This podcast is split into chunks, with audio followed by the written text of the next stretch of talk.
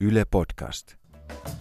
Soteväännön paluu ja lääkärivaje, tai entäpä kuuma työmarkkina syksy. Robert, ei, ei, ei. Syyria pelinappulat liikkuu, Brexit-sopu näyttää syntyvän, Hongkong, Barcelona. Okei, me, me tarvitaan maailmanselitys. Ja ei tyhjä poissa. Helmiina Suhonen, Robert Sundman, Polli Seuri. Ja pelkkä mielipide ei riitä. Tervehdys, se on jälleen Jetpantai. Studiossa minä Olli Seuri sekä Robert Sundman. Tänään puhutaan maailmanpolitiikkaa ja Jet viisaina ovat te ulkopolitistin toimitussihteeri ja STTn toimittaja, Turkki-asiantuntija Sanna Raitaho, tervetuloa. Kiitos, kiitos. Sekä puolipäiväinen Brexit-kommentaattori eli filosofia- ja Eurooppa-tutkija Timo Miettinen Helsingin yliopistosta, tervetuloa. Kiitos. Kansainvälisyydestä puheen ollen, kun nyt olemme Pasilassa, Mall of Tripla. Onko se muuten Mall of Tripla vai Mall of Tripla? Iltalehden suuren lukijakyselyn mukaan se on Pasilan mälli. Mm. Joo. Mennään mällillä. Kauppakeskus on avattu. Kuinka vaikuttuneita yhdestä kymppiin olette keskuksen markkinoinnista, brändäyksestä ja etenkin kerrosten nimistä, kuten Soul Streets, Little Manhattan, Downtown, Nordic Avenue, Down Under ja niin edelleen? No ensinnäkin mä sanoisin, että se on kyllä Mall of Tripla. Vähän niin kuin U2 on U2 tai Oasis on Oasis eikä Oasis. Tai Mutta olisiko se silloin Mall of Tripla? Ei, mutta se mall on, no tästä, tästä tullaan nyt tar- tarkkoihin eroihin, mutta mä sanoisin yleisesti, että mä en ole niin, niin tota, jaksa kiinnostua tästä englanninkielistä nimien paheksunnasta. Mm. Että olisiko se sitten parempi, että se olisi Väinämöinen ja Kirnuvoinen ne kerrokset. Että. Niin toisaalta Mall of Tripla ja Applen iPhone. Totta, Mm. Niinpä. toimii. Eli Kyllä. siis tämä on tosi Linja. linjakas Sä, sä mielipide. kräkkäsit tämän koodin. Joo. Mutta siis Väinämöinen. Joo, no tota, mä voisin sanoa sitä ennakkomarkkinoinnista, että siinähän sanottiin, että triplasta tulee Helsingin uusi sydän ja sitten mä voin sanoa, että mulla on henkilökohtaisesti vähän vaikea suhde Pasilaan. En, en pidä tästä kaupungin osasta niin paljon ja lisäksi en pidä kauheasti kauppakeskuksista, niin en ihan lämmennyt tästä Helsingin uusi sydänajattelusta, mutta jos joku triplasta nauttii, niin nauttikoon. Mä antaisin kyllä silti kiitettävän tai vähintään hyvän arvosanan sen takia, että kaikki puhuu tästä kauppakeskuksesta, kuten mekin. Hieno spektaakkeli, somekäyttäjät, perinteiset mediat innolla mukana. Ja, ja muistuttaisin, että oli aika, jolloin mediassa koettiin, että tällaista raportointi olisi mainostamista. Ei menty ämpärijonoja kuvaamaan. Me ollaan seurattu täältä Suomesta käsin ehkä hieman hämmentyneinä, yllättyneinä ja hölmistyneinä tilannetta Koillis-Syyriassa, jonne Turkki hyökkäsi viime viikolla. Sanna, olit eilen työvuorossa, kun Valkoinen talo ja Turkki ilmoittivat sopineensa jonkinlaista tulitauosta, mutta mikä tämä tilanne on? Tuliko sitä tulitaukoa vai eikö sitä tullut? No joo, eli siis solmittiin, Yhdysvallat ehti jo juhlia tätä tulitaukoa, mutta sitten Turkki ehti toppuuttelemaan, että tämä on vain viiden päivän tulitauko ja pysyvä tulee vasta, jos nämä kurdijoukot YPG, ne vetäytyy sieltä Turkin suunnittelemalta niin sanotulta turva-alueelta. Ja tota, tätähän kurdit eivät luvanneet eilen tehdä, että he suostuivat kyllä tulitaukoon, mutta oli hyvin huomattavaa, että he eivät puhuneet mitään vetäytymisestä sinällään. Eli sanotaanko, että nähtäväksi nyt sitten jää, toteutuuko tämä. Trumphan ehti jo eilen aivan villintyä ja kehui Erdoğania fiksuksi johtajaksi ja kehui, sanoi, että tämä on pelastanut sivilisaation, mutta ehkä tässä ei nyt vielä noin suurta juhlintaa kannata aloittaa.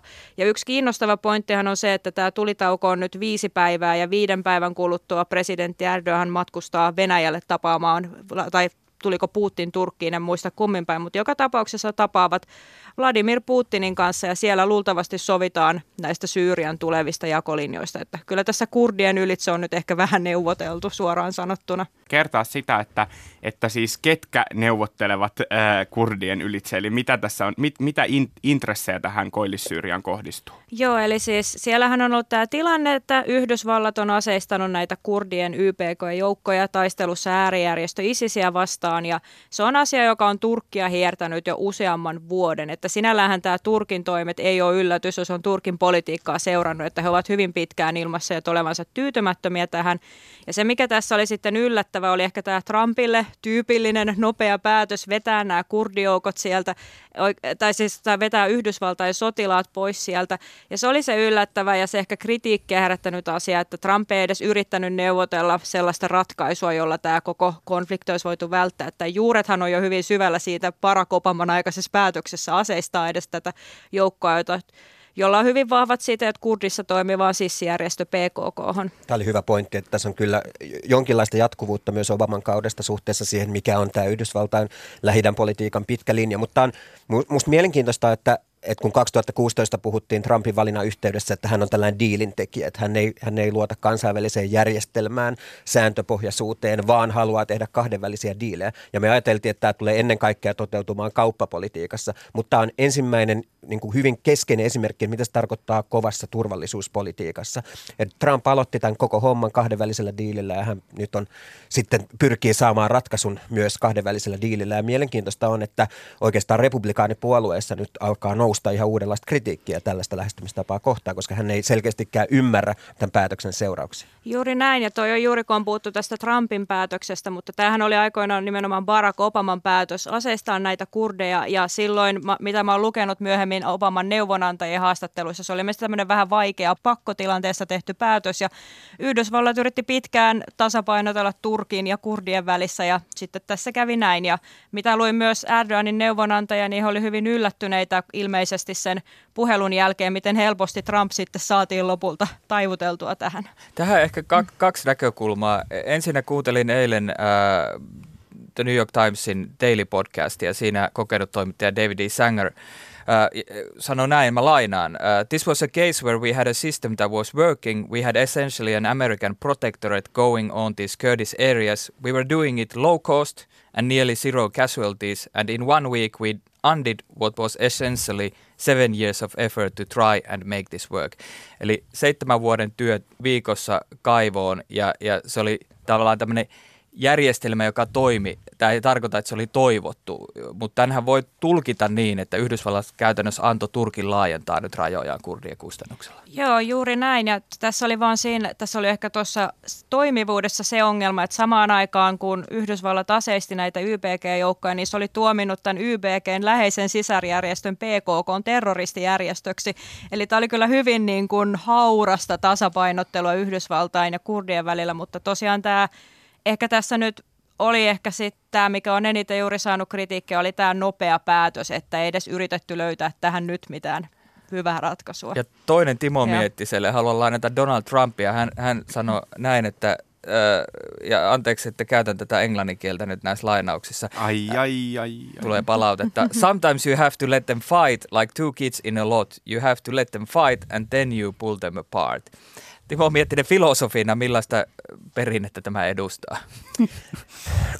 Varmaan tällaista jonkinlaista niin kuin realistista näkemystä siitä, että mikä on, mikä on valtioiden tehtävä maailmassa. Että tietysti Trumpin koko filosofia rakentuu tämän tyyppisen näkemyksen varaan, jonka, jonka mukaan kansakunnat ajaa vaan pelkästään omaa etuaan. Ja, ja, ja tämä nämä kansainväliset sopimukset on vaan sitten valtioiden mm, ikään kuin nollasumma peliä, että niissä aina joku voittaa joka häviää, mutta ei ole, niissä ei ole sellaista elementtiä, jossa lisättäisiin tällaista yhteistä hyvää ja yhteistä vakautta.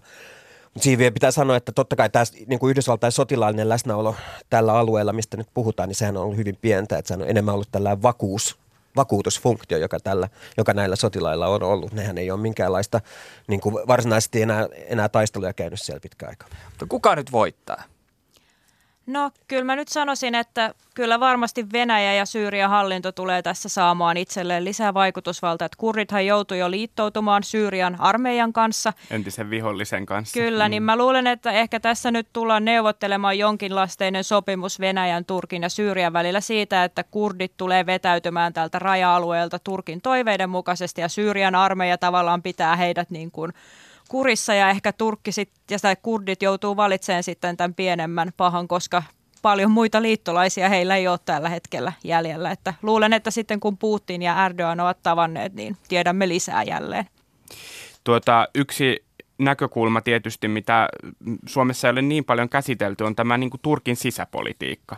Sanna, sä oot seurannut useita Turkin vaaleja, seurannut pitkään äh, Turkin politiikkaa, raportoinut sieltä maasta mitä meidän tavissuomalaisten pitäisi ymmärtää Turkin politiikasta ja presidentti Erdoganin asemasta? Siis mua kiinnostaa tämä kysymys nyt erityisesti siitä näkökulmasta, että vaikka tämä hyökkäys, kuten kaikki Turkin liikkeet, henkilöityy aina Erdoganiin, niin tällähän on tukea yllättäen myös tässä pääoppositiopuolueessa, jota kurditkin on äänestäneet ja jonka ehdokas valittiin Istanbulin pormestariksi tämmöisenä niin kuin Erdoganin vastaisena liikkeenä ja sitä juhlittiin niin kuin tämmöisenä demokratian voittona melkeinpä tai tämmöisenä niin kuin uutena kukoistusasiana, niin mitä siellä oikein tapahtuu? Miksi oppositiopuolue näyttää vihreää valoa näille liikkeille?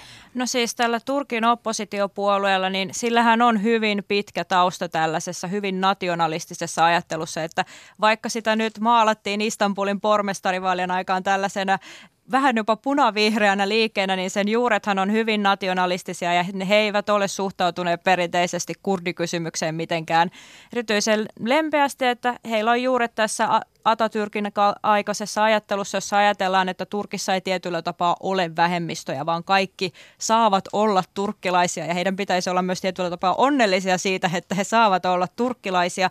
Ja CHP-juuret on tässä ja silloin kun oli nämä paikallisvaalit, niin ensimmäistä kertaa nähtiin ehkä tällaista aitoa yritystä, että he pystyisivät tekemään yhteistyötä kurdien kanssa ja oli tällaista dialogin yritystä, mutta nyt kun tämä sotilasoperaatio tuli, niin tuli ehkä taas nämä politiikan realiteetit ja se sy- tosiasia, että Turkissa on hyvin laaja nationalistinen ajattelu lähes kaikissa puolueissa vallalla. Ja sitten toisekseen tämä kurdikysymys on hyvin vaikea monen vuosikymmenen ongelma Turkissa.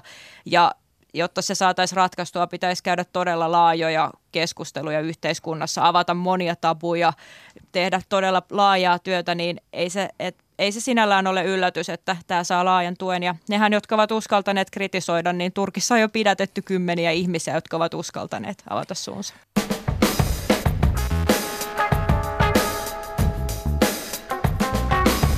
Ja ei. Tyhjiä poissa. Puhutaan myös Brexitistä. Eilen EU-jäsenmaat äh, hyväksyivät uuden Brexit-sopimuksen kaksi viikkoa ennen viimeisintä deadlinea. En ala selittää tätä nyt enempää, koska meillä on tilannetta matkan varrella hyvin tiiviisti seurannut Timo Miettinen paikalla. Mikä tässä on merkittävintä? Kyllä tässä oli tämä Johnsonin ikään kuin täyskäännös suhteessa hyvin pitkään linjaa, mitä tulee tämän koko kysymyksen ratkaisemiseen, erityisesti tämän Pohjois-Irlannin ja Irlannin välisen rajakiista ratkaisemiseen. Eli se, niin kun, se ratkaisu, jonka Teresa May oli neuvotellut, siinähän tämä niin sanottu backstop-järjestely, eli vakuutus siitä, eli jos uutta sopimusta ei saada, niin Britannia tulee jäämään osaksi tätä tulliliittoa, koska se on ainoa tapa varmistaa, että tätä kovaa rajaa ei tule tänne, tänne Irlannin valtion tai Irlannin ja Pohjois-Irlannin välille.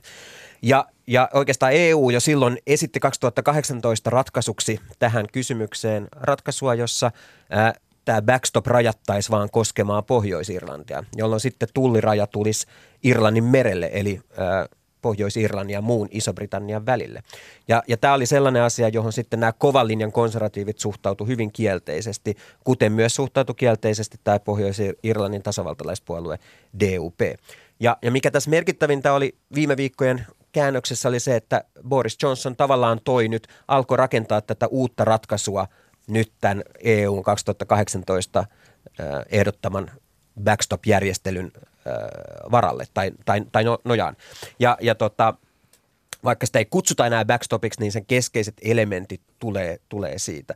Eli siinä vaikka teknisesti Pohjois-Irlanti lähtee osa, pois tästä EUn tulliliitosta, niin se joutuu mukautumaan EUn sääntelyyn ja, ja nämä tullitarkastukset sitten tulee tosiaan sinne Irlannin merelle ja, ja tässä ei ole oikeastaan semmoista niin kuin, äh, kovin vahvaa mekanismia, jolla tämä tilanne saataisiin ratkaistua, jos uutta sopimusta ei synny. Eli, eli hyvin monet keskeiset elementit tästä vanhasta backstop-järjestelystä on paikallaan, mutta niitä ei enää kutsuta tällä nimellä. DUP vastustaa nyt kuitenkin diiliä, niin Miten hyvin katsot, että Boris Johnson huomioi Pohjois-Irlannin ja DUP-kannan? No ei, ei kovinkaan hyvin. Et, et, keskeinen huoli tietysti on se, että kun Pohjois-Irlanti jää osaksi EUn sääntelyjärjestelmää ja Britannia lähtee poikkeamaan siitä. Eli pystyy nyt lähtemään kilpailemaan verokannoilla, ALV-kannalla, erilaisilla sääntelyyn liittyvillä kysymyksillä, niin huoli on siellä, että, että Pohjois-Irlannin sääntelyjärjestelmä lähtee eriytymään muusta Britanniasta ja sitä kautta esimerkiksi Skotlanti ja muut ä, Iso-Britannian alueet saa epäreilua kilpailuetua ja, ja pohjois tulee tästä kärsimään. No tämä ei ole mitenkään välttämättä näin selvää, koska sitten tämä voi myös avata sen kehityskulun, jossa tämä Irlannin yhten, yhdistyminen tulee uudestaan ä, ajankohtaiseksi. Eilen illalla Britanniassa on sitten pohdittu, että miten tämä sopimus saadaan läpi parlamentissa. Financial Times kuvaili, että konservatiivien piiskuroinnin tulee olla aivan keskiaikaista ja työväenpuolueesta taas on tullut viesti, että poliittiset ambitiot torpataan jatkossa, jos uskaltaa äänestää Boriksen sopimuksen puolesta. Tänään perjantai-aamuna Boris Johnson vakuutti, että kyllä tämä sopimus menee huomenna läpi. Meneekö se, Timo? Musta tutkijoiden ei pitäisi ruveta ennustamaan, mutta tämä on hyvin, hyvin tiukka, tiukka tota, mm, tilanne. Eli, eli kun, kun tätä DUP on nyt ilmoittanut, että he ei tule tukemaan, niin tämä tämä niin kuin Johnson tarvitsee noin kymmenen työväenpuolueen, työväenpuolueen äänestäjän tuen. Ja, ja se on kaikista epävarmien ryhmä. Oikeastaan näistä ää, poispotkituista, on viisi viikkoa sitten suurin piirtein, kun tuli tämä jäädytyskysymys ja konservatiivipuolueesta potkittiin pois noin reilu 20 edustajaa, niin itse asiassa heistä suurin osa tukee tätä, tätä, tätä nykyistä sopimusta. Se ongelma, ongelma, ongelma ei ollut tämä sopimuksen sisältö. Mutta että keskeinen kysymys on se, että tuleeko sieltä Labourin puolelta ää, se, se reilu kymmenen edustajaa, jota, jota tähän tarvitaan. Ja, ja se, on, se on hyvin tiukalla. En, en osaa sanoa tällä hetkellä mitään varmaa tästä. Haluan mainita Suomen, koska Suomi on EU-puheenjohtajamaa. Jos tämä sopimus menee läpi ja Britannia pari viikon päästä eroaa EUsta sopimuksen kanssa, niin onko se sulka Suomen hattu? No ei, ei varsinaisesti. Antti Rinne on ollut aika paljon mediassa esillä, kyllä, kansainvälisessä kyllä, mediassa. Kyllä, mä sanoisin, että ää, kyllä tästä var, varmaan suurin kunnia kuitenkin menee komissiolle, joka näitä neuvotteluja on vetänyt, että, että tässä sitten puheenjohtajamaan rooli on ollut aika pieni myös sen takia, että EUlla e on tietysti nykyisin myös tämä pysyvä puheenjohtaja, tai Eurooppa-neuvostolla on tämä, pysyvä puheenjohtaja, jota tällä hetkellä hoitaa Donald Tusk, mutta, mutta tota, ehkä Suomi on ollut, Suomi on ollut välillä kyllä tota, tietysti esimerkiksi Tytti Tuppuraisen johdolla vetänyt varmasti hyvin näitä neuvotteluja täällä yleisen asian neuvostossa, josta monista ää, kysymyksistä on, rat, on päästy, päästy sopuun ja ehkä Antti Rinteelle on enemmän jäänyt semmoinen hämmentäjän rooli.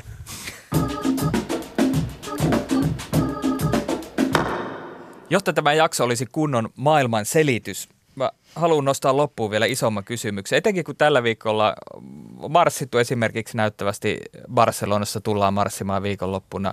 Hongkongissa mielenosoitukset jatkuu. Paljon on puhuttu viime vuosina maailmanpolitiikan myllerryksestä, voimapolitiikan paluusta, länsimaisen demokratian voittokulun katkaamisesta. Tähän voisi luetella vaikka mitä nimiä ja tapahtumia miksei myös internetin kaamean ryönän trolleineen, valeuutisine ja kaosagentteineen, niin maailmanselityksen paikka. Sanna, mistä tässä kaikessa on kyse? No niin, tota, varmaan joku historiaitsija sitten useamman vuosikymmenen päästä pystyy omasta mielestään ainakin selittämään selkeästi, mik, miksi tämä meni näin kuin meni, mutta en, ehkä mä näen siinä, että silloin vaan yksinkertaisesti, kun 90-luvulla ja 2000-luvun alussa oli suuri hypetys siitä, että kaikki maat tulevat ottamaan omakseen tämän länsimaisen demokraattisen kapitalistisen järjestelmän. Se oli vain yksinkertaisesti ehkä ylimitotettua ja siinä ei otettu huomioon aivan kaikkia esim. alueellisia realiteetteja. Ja vaikka näissä esim. maissa sellaisissa kuin Unkari, Turkki, niin niissä on tosi paljon eroja, niin niissä on myös tosi paljon samanlaisuuksia siinä, miten tämä prosessi on mennyt, mutta en nyt osaa antaa tähän ihan täysin tyhjentävää vastausta. Timo mietti. Mun ajattelu on, on viime vuosina lähtenyt liikkeelle, liikkeelle tota, tämän, tämän liberaalidemokratian sisäisten jännitteiden ymmärtämisestä. Ja, ja itse näen, että, että se tapa, jolla usein tätä kysymystä jäsedetään, se, että, että nämä autoritarismi, nationalismi ja populismin nousu, että ne olisi jollain tavalla vastavoimia liberaalille demokratialle, niin musta se on liian yksinkertaistava. Itse pikemminkin näen, että nämä kaikki kehityskulut on jonkinlaisia liberaalin demokratian sisäisiä jännitteitä, jotka palautuu hyvin pitkälle historiaan ja, ja, ja siihen, minkälaiseksi liberalismin ja demokratian suhdetta on, on mielletty. Ää, on totta, että liberalismi ja demokratia tietyssä historian vaiheessa 1700-luvulta lähtien, niillä oli myös yhtenäisiä tavoitteita, koska ne pyrki rajoittamaan molemmat monarkia, niin kuin monarkin valtaa ja, ja oli tämmöistä niin kuin, ää, esiintyi esimerkiksi vallan kolmijaon puolustajana. Mutta se, mitä me ollaan nähty erityisesti maailmansotien väliseltä ajalta lähtien, on, on niin kuin syvenevä vastakkainasettelu näiden kahden voiman välillä. Se, että liberaali järjestys, markkinatalous pystyy pysymään pystyssä, niin se on, on, on välttämättä jouduttu integroimaan elementtejä, joissa demokratiaa pyritään rajoittamaan entistä vahvemmin. Ää, ja ja tämä tapahtuu hyvin monella tavalla esimerkiksi ää, kansainvälisen, kansainvälisten sääntöjen kautta, Euroopan unionin kautta, ää, erilaisten ää, maailman kauppajärjestön kautta ja, ja, ja näin edelleen. Ja se, mitä mä näen tällä hetkellä tapahtuvan sekä esimerkiksi Brexitin yhteydessä tai Trumpin yhteydessä, on yritys itse asiassa politisoida näitä rakenteita, jotka on pitkään olleet ikään kuin epäpoliittisia.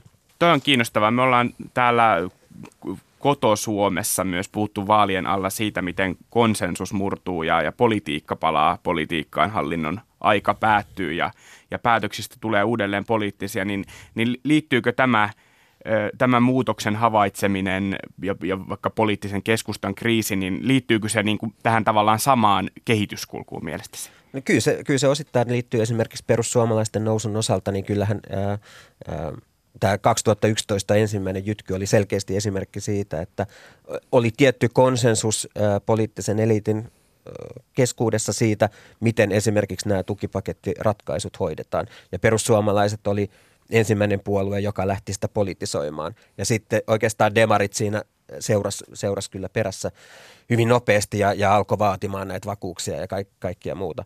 Mutta että äh, kyllä näen, kyllä näen, että tässä on, tässä on osittain sellaista kyse. Mä oon ehkä vähän tylsä, mutta mä ajattelen, että myös teknologinen murros ja siirtyminen analogista maailmasta digitaaliseen on yhtenä keskeisenä tekijänä tässä, että et, et, et, et on paljon sanottu, mutta ei aina huono vertaus, että se on ollut kirjapainotaitoon verrattava muutos, eikä sekään aikanaan tapahtunut ilman kulttuurisia, sosiaalisia, taloudellisia, inhimillisiä murroksia, niin mit, mitä te ajattelette teknologisen murroksen merkityksestä? Historiallisesti on, on totta kai näin, että, että usein tällaisiin suuriin poliittisiin murroksiin on liittynyt nimenomaan uusien viestintäteknologioiden synty. Jos ajatellaan tätä klassisen liberalismin syntyä 1700-1800-luvulla, niin totta kai kirjapainot, sanomalehti oli keskeisessä osassa. Sitten taas totalitarismin tai esimerkiksi kansallissosialismin nousua, niin radion merkitys oli hyvin keskeinen se, että Hitler ja Goebbels pystyy suoraan puhuttelemaan yleisöä. Nyt ja, podcast ja, disruptoi.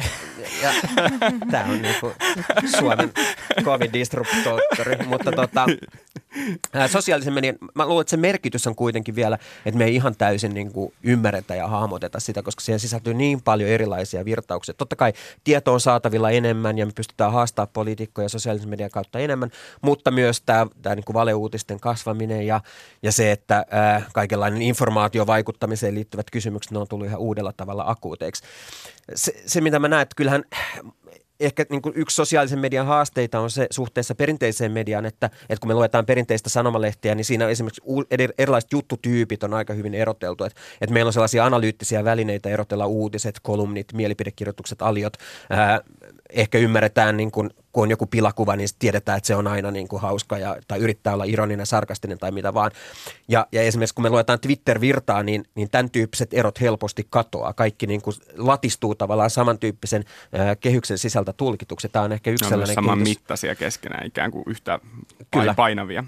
Ja myöskään se, että semmoista niin kuin, äh, tavallaan hienovaraiset keinot – joilla perinteinen media on pystynyt erottelemaan esimerkiksi mikä on mielipide, mikä on analyysi, mikä on pelkkää niin kuin, faktan kertomista, niin tämän tyyppiset erot on helposti katoamassa sosiaalisessa mediassa. Ja mä näen, että tämä on yksi, yksi niin kuin keskeisimpiä kehitys, kehityskulkuja tässä, jotka, jotka tulee hämmentämään tätä tätä pakkaa. Joo, ja mä näen myös sen, että kun perinteinen mediahan nykyään poimii tuolta somesta näitä ilmiöitä ja sitten selittääkin niitä osittain auki, niin... Kyllä, rakastamme sitä. Kyllä, todellakin. niin tuota, mä näen, että se on ehkä osittain myös sitä, että aina pohdin, kun tullaan tämä, että jossain Twitterissä on kohistu jostain, että mikä sen oikea laajempi merkitys on, että kertooko joku Twitter-kohina jotain olennaista suomalaisesta yhteiskunnasta tai sen mielipiteistä tai näkemyksistä.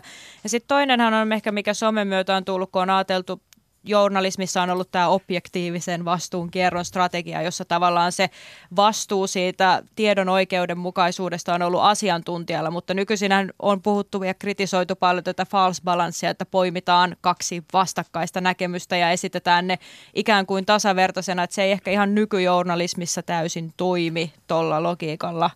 Nythän tästä tulee niin kuin aika tota, niin kuin tästä koko keskustelusta tulee aika masentava kuva, että meillä on toisaalta niin kuin, ö, meillä on ö, Unkari ja Turkki on niin kuin esimerkkejä tämmöistä niin kuin poliittisista, kutsutaanko niitä hybrideiksi vai miksi niitä kutsutaan, jotka ei nyt ole, niin kuin, demo, demokra, onko ne demokratioita, niin se on tavallaan vähän niin kuin Se on kiinnostavaa, että molemmissa on johtaja, joka on noussut valtaan demokratian niin. keinoin ja se, niitä prosesseja hyväksi käyttää, mutta sitten vallassa ollessa on noudattanut tällaista jonkinlaista hybridimallia, johon sekoittuu autoritäärisyyttä. Niin. Duterte, eli, Bolsonaro, niin, niin, mm. Modi. Kyllä, kyllä, eli tämä on t- tavallaan täällä toisella puolella, tämä on niin kuin jonkunlainen demokratia, ei enää niin kuin liberaali semmoinen, mutta mut näin. Ja sitten toisella puolella on tämä niin kuin, nämä liberaalit demokratiat, jotka on siis paniikissa. Eli, eli esimerkiksi katsotaan vaikka Britanniaa, jonka poliittinen järjestelmä on aivan niin kuin hajalle ammuttu. Siellä niin kuin puolueet heittelee kakkaa niin kuin toistensa päälle. Se, sieltä on niin kuin, mitään päätöksentekokyvystä ei ole niin kuin enää kysymystäkään. Niin, niin tätäkö tämä sitten niin kuin on, että meillä on tarjolla joko vahva johtaja tai sitten meillä on tarjolla niin kuin nämä päätöksentekokyvyttömät parlamentit ja sitten ehkä joku virkamieskunta jossain, jossain tota, valtioneuvoston linnassa, joka sitten yrittää neuvotella vaikka EU-komission kanssa hiljaisuudessa näitä sopimuksia samaan aikaan, kun poliittiset päättäjät heittelee paskaa toistensa Ja päälle. pilalle menevä media siinä välissä, niin, johon luottamus koko ajan pienenee.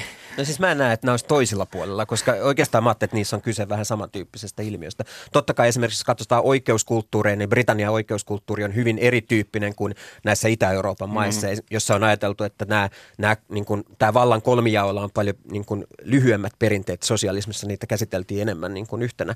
Mutta että perin, niin kuin, niin kuin perustaltaan kyllähän tämä, esimerkiksi tämä Johnsonin päätös tämän parlamentin viiden viikon istuntotauosta ja siitä, että mm. pyritään viemään tämä päätös läpi ilman ää, tätä parlamentin hyväksyntää, niin kyllähän siihen sisältyy ajatus, että tämä parlamentin päätöksenteko on tehotonta. Ja tämä nimenomaan, hän tämä niin kuin oikeutus tälle autoritääriselle ratkaisulle lainausmerkeissä, niin se tuli, se, se, ei ollut mikään niin kuin hänen ikään kuin omaan karismaansa perustuva päätös, vaan hän näki, että hän kanavoi siinä aidosti kansanäänestystä tai kansanäänestyksen tahtoa, kansan tahtoa. Ja, ja tämä, tämä on niin kuin just osoitus mun, mun nähdäkseni pikemminkin siitä, että tähän liberaalin demokratiaan sisältyy hyvin paljon jännitteitä tässä kompleksisessa maailmassa, jossa, jossa nämä eri vallanmuodot kilpailee keskenään. Ja, ja monenlaisia päätöksiä voidaan oikeuttaa demokratian nimissä. Ja on oikeastaan mielenkiintoista nyt katsoa ihan viimeisen kymmenen vuoden aikana myös sosiaalisen median piirissä, miten erilaiset esimerkiksi äh, liikkeet, jotka aikaisemmin olisi esiintynyt hyvinkin niin kuin poliittista estetiikkaa ja, ja niin kuin, niin kuin hyvin selkeästi poliittista valtaa käyttävinä liikkeinä, esimerkiksi erilaiset äärioikeistolaiset liikkeet, miten ne pyrkii ikään kuin matkimaan näitä niin kuin objektiivisen tiedonvälityksen strategioita, perustamaan omia medioitaan äh, sekä esimerkiksi miten – erilaiset vaikka elinkeinoelämän intressiryhmät pyrkii perustamaan omia tutkimuslaitoksia, miten pankit lähettää tänne julkisuuteen pankkiekonomisteja puhumaan ikään kuin neutraalia, objektiivisen asiantuntijuuden kieltä. Ja tämä on, tämä on minusta mielenkiintoinen kehitys, että milloin nähdään ensimmäinen ää, MV-lehden pankkiekonomisti tai pääekonomisti. Nyt oli kunnollista. no huhu. Keskustelu päättynyt. Ja ei. Tyhjiä poissa. Ja tähän perään on aika kotimaan kevennyksenä tempaista jet-kysymykset, joihin vastaamme siis aina joko jaa, ei, tyhjää tai poissa. Feministisestä tulvalehdestä tuli yhden numeron ajaksi vulvalehti. Tirski. Tässä kädessäni olevan lehden kannessa on siis kuva naisen sukuelimestä. Lehteä kustantava naisasialiitto Unioni pyysi sitä jäseniltään anteeksi. Kenellekään ei pidä lähettää kuvia sukuelimistä pyytämättä. Ja ei tyhjää poissa. Onko sukuelin aikakauslehden kannessa kohun arvoista? No jos saisin äänestää tyhjää, tota, henkilökohtaisesti en nyt tuosta ole mitenkään järkyttynyt. Mun mielestä tuolla on kuvastoa päivittäin, jota me nähdään, joka on myös hyvin seksuaalista ja se, että se nyt on tuollaisessa kontekstissa ei nyt sinällään järkytämään, mutta ymmärrän myös sitten niitä, jotka ovat tästä paheks, pahestuneet vastaan näin tylsästi. No kyllä mä ehkä kääntyisin Jaan puolelle. Kyllä mä ajattelin, että, että, että kyllä niin kuin julkista keskustelua on, on, on, siinä on tietty arvo, että sitä säätelee jonkinlaiset niin kuin, ikään kuin makuun tai esteettiseen arvostelukykyyn liittyvät periaatteet. Ja en mä nyt osaa sanoa, että onko tämä, loukkaako tämä nyt sitä niin kuin, niin kuin jotenkin hyvin sellaisella tavalla, jota ei ole tehty aikaisemmin. Mutta mä ajattelin, että kyllä tällaiset niin kuin julkista keskustelua kannattavat periaatteet on, on myös ihan tärkeitä. Mä vastaan myös jaa, koska kysyt Olli, onko asia kohun arvoinen. Ei ole olemassa asia, joka ei olisi kohun arvoinen. Mä oon muuten itsekin joskus laittanut kuvia sukuelimistä erääseen nimeltä mainitsemattomaan lehteen. Sain huolestuneita puheluita, joissa puhuttiin paljon näiden sivujen leikkaamisesta irti. Että Tunteita, tunteita kyllä herättää, joo. Mä vastaan ei. Minusta lehdessä oli kyllä kuohuttavaa materiaalia. Lehdestä selviää, että toimittaja Oskari Onninen on ollut nuoruudessaan eteläsuomalaisen pikkukaupungin jääkiekkokaukaloiden törkyturpa. Puh, mind blow. Helsingin yliopiston ylioppilaskunnan, eli siis Helsingin yliopiston opiskelijan omistama Unicafe poisti kotimaisen naudanlihan tarjonnastaan. Toimitusjohtaja Antti Kerppola paalutti, että kyse on paitsi ympäristöstä ja vastuullisuudesta myös opiskelijoiden toiveesta ja siten ihan tämmöisestä markkinataloudesta. Vastustusta näytti löytyvän keskustapuolueesta, keskustelupalstoilta ja keskuskauppakamarista. Siinä kolme kovaa koota. Ja ei tyhjä poissa. Onko loputon lihakeskustelu osoitus siitä, että Fukuyaman pilkattu analyysi historian lopun ajasta pitää sittenkin paikkansa, koska eikö tällainen nautadebatti nyt ole liberaalin demokratian kehityksen kaunein mahdollinen päätepiste, josta saamme nauttia hautaan saakka? Ää, ei, koska tähän sisältyy myös, myös ihan uudenlaisia kysymyksiä, jotka liittyy esimerkiksi planeetan kantokykyyn. Ja siinä mielessä mä ajattelin, että tämä freimaaminen pelkästään identiteettipoliittisessa kysymyksessä on ihan liian kapea näkökulma. Mutta että, et, itse, se oli itse, fiksu vastaus. Itse sanoisin, että itse käyn lähes joka päivä syömässä muuten unikafeessa, koska se on, se on tota, keske, keskeinen tota, työpaikkaruokalla meillä, mutta ää, jos ajatellaan, että on, onko tämä niin kuin demokraattisempaa päätöstä syömisestä, niin kyllähän tämä on hyvin, täällä on hyvin vahva demokraattinen oikeutus, se on ylioppilaskunnan päätös ja, ja en, en näkisi, että tässä on mitään keskeisimpää ongelmaa nimenomaan valinnanvapauden kannalta. Tämä on hyvin, hyvin tehty päätös. Joo, mä sanon tota myös ei, ja tässä oli niin hyvät perustelut, että miksi asia ei ole näin. Ja tässä on ollut mun mielestä ensinnäkin huvittavaa se, että tästä on hyvin paljon hermostuneet ne ihmiset, jotka eivät edes asioi Unikafessa käsitykseni mukaan päivittäin. Ja sitten toinenhan tässä on se, että toisaalta puhutaan hirveästi siitä, että kyllä yritykset ja yhteisöt hoitaa ilmastonmuutoksen luonnollisesti sitten loppupeleissä, ja sitten kun näin tehdään, niin sitten vähän suututaankin. Mä poissa äh, kulttuurisota ei yhtä miestä kaipaa, kun Fukuyama mainittiin, niin tämä aihe sopii minusta kyllä siihen identity-kirjan yhteyteen paremmin kuin historian loppu Fukuyama tota, repertuaarissa. Minä en sano tähän muuta kuin, että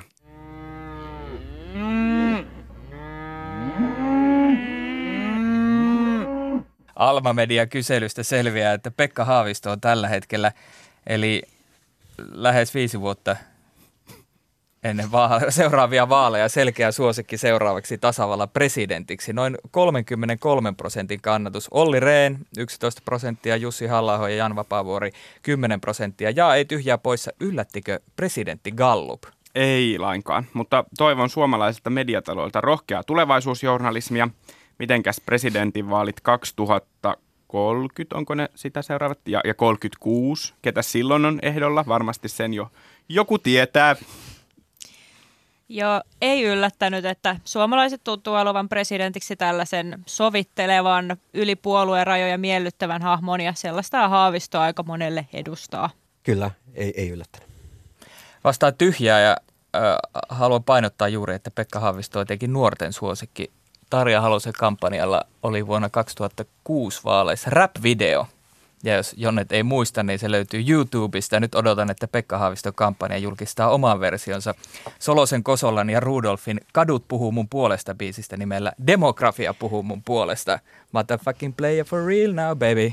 Siis tämä on aivan mahtavaa. Turkissahan nämä vaalilaulut on tosi siis aivan keskeinen osa kampanjointia wow. ja, ja, niissä, ja niissä lauletaan tosi ylevästi esim. siitä, että kuinka tämä kansanvalo tuo nyt johdattaa Turkin onneen, niin odotamme vastaavaa laulua sitten suomalaisista poliitikoista.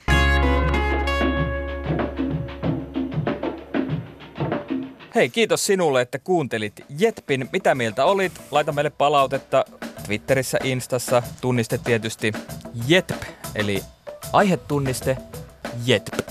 Niin, eli hashtag. Ja hei, jos käytät esimerkiksi Applen podcast-sovellusta, niin kliksuta ihmeessä niitä tähtiä tai kirjoita vaikkapa arvio. Kliksuta tähtiä. Tätä jaksoa olivat tekemässä minä, Olli Seuri sekä kollega Robert Sundman. Vieraanamme olivat The ulkopoliittisesti toimitussihteeri ja STT-toimittaja Sanna Raita-aho sekä tutkija Timo Miettinen Helsingin yliopistosta. Kiitos, että olitte. Kiitos. Äänitarkkailijana oli tänään Juha Sarkkinen, äänisuunnittelijana Joonatan Kotila. Ensi viikkoon, moi!